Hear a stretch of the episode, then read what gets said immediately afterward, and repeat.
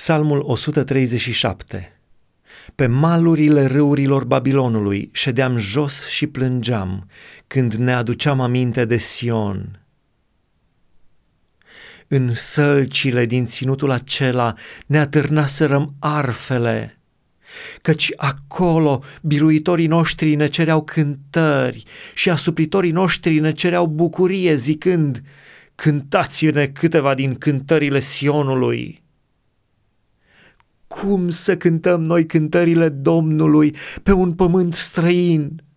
Dacă te voi uita, Ierusalime, să-și uite dreapta mea de stoinicia ei, să mi se lipească limba de cerul gurii, dacă nu mi voi aduce aminte de tine, dacă nu voi face din Ierusalim culmea bucuriei mele.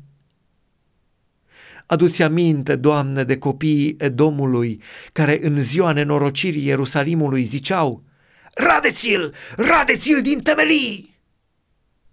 Ah, fica Babilonului, sortită pustiirii, ferice de cine îți va întoarce la fel răul pe care ni l-ai făcut. Ferice de cine va apuca pe pruncii tăi și îi va zdrobi de stâncă.